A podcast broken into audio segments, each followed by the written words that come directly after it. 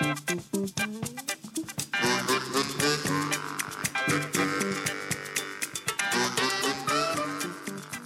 Welcome back to Bulls and Bears. A little bit of Sanford and Son. Nothing screams wealth intelligence like a little Sanford and Son. Oh yeah, it's always good. I always know where I'm at when I hear that song. Oh It's yeah, just- yeah, exactly. It's just a tradition, man. People say, "Why do you guys talk about Sanford and Son?" It's just a tradition. We've done it forever, and we love the show. We love Fred Sanford. He was in We the have the truck business. studio. Yeah, he knew what a wholesale price was versus a retail price. We just talked about that last last section. So, tune back in and learn about that. He was one of the best in the world, and he was a businessman, Mm-hmm. and he always found a way to make it happen. Absolutely. Always had a wad of cash Oh yeah, too, always so- had a water cash. Nothing wrong with a water cash, Though nowadays, cash is frowned on. Yeah, they look at you like you got two heads. I heard a lady the other day. She's like, "Don't worry, he'll count it at the register for you." I was like, she was training someone at the register at the grocery store. They she, didn't have to count the change. She got all nervous because there was cash, and she said, "Don't worry, the register will tell you how much to give it back." Math skills, you know, they're dying breed in this country. Oh well, champ. You know? Talking about the markets, always having a good time here in studio with you. Um, you know, one of the things you know we we use the words we talk about it quite a bit. You know, when you're in the financial markets, getting that edge, having the edge that we talk about, getting to the next level, if you would, understanding what professionals have versus what the novices don't have. You know, what does it take when you start when you start to talk to a trader and investor? There's two words that come up quite a bit when people look at things. People look at fundamentals fundamental analysis and they look at technical analysis. Let's take a moment. Let's separate those two. How someone could actually use those to their benefit. What does that look like? What's the difference between fundamental and technical analysis? Well, fundamentals tell us the health of the company, how strong a company is. So if you wanted to buy Delta stock, you know, you look at its fundamentals. You know, does it have a good balance sheet? Does it have good earnings? Does it have good price to book ratios? And these are all mathematical formulas that tell us the health of a company. So it's not a it's not a it's not a mystery. It's not like only certain people can understand what this information is telling us. It's, it's a fundamentally sound company, and there's nothing wrong with owning a fundamentally sound company. But the key thing with a technical trader is a technical trader says, "I'm fine with owning Delta, but I want to get it at the best price possible." In other words, I'm good with them. They, if they have good fundamental statistical outlooks, if their sales forecasts are good, which Delta might not be a good example right now to talk about in COVID about good sales forecast. But let's take Amazon, for example, right? Amazon's gone to the moon during COVID because everybody's buying stuff and it's having them shipped to their doorstep, right? I mean, what a great way to social distance and still be a purchaser and a consumer. So when you talk a lot about is Amazon a good fundamentally sound company? Well, it is. They have a lot of cash, they have a pile of money, but do you really want to buy it at a price that's way too high for a lot of people? So what most people will do is they'll look for fundamentally sound companies and they'll also understand why technically they'd make a decision to buy at a certain price. Because if you knew you could buy XYZ stock at 50 bucks a share right now, but in a month from now you could buy it at 40 and it was the exact same stock, it's just that it went on sale, you'd pick 40.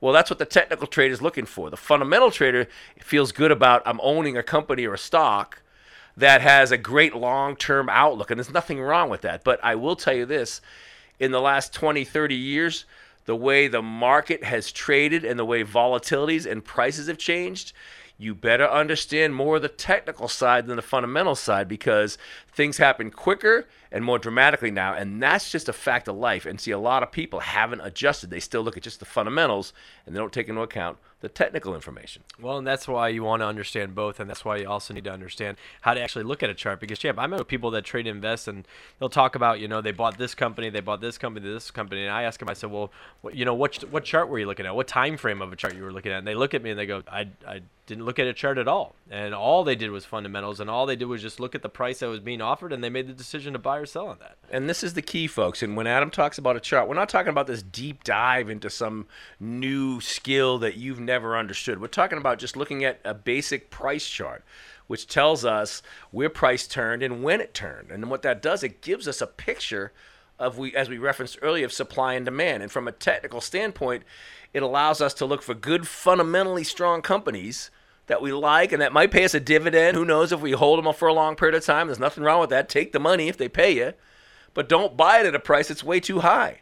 See, because if I if I could buy it at a lower price, because technically when I understand it's undervalued, then I want to buy, then I'm still getting that good fundamentally strong company that has good history and good earnings projections and good leadership and all those things that people want when they want to own something and yet I'm buying at a price that's a wholesale price versus retail price, which is going to give me the most profitable potential profit potential that I could possibly have. Well, and that's exactly what you want. You want to have the highest probability with the most profit potential and understanding, you know, actually how to execute. I mean, there's some traders and investors that they're still doing the buy and hold mentality, champ. They will look at fundamentals, they'll look at technicals, and it's just still buy and hold. They just still want to hold on to it for a long period of time with no proper risk management, no stops in place, no targets. So there's a lot of pieces to the puzzle, but understanding fundamentals versus technicals is definitely going to take you to the next level when you understand how the two of them coincide. Well, and buy and hold, you know, in a day and age like this, it's really not a great strategy. I mean, granted, for the last 10 years, the S&P's gone up,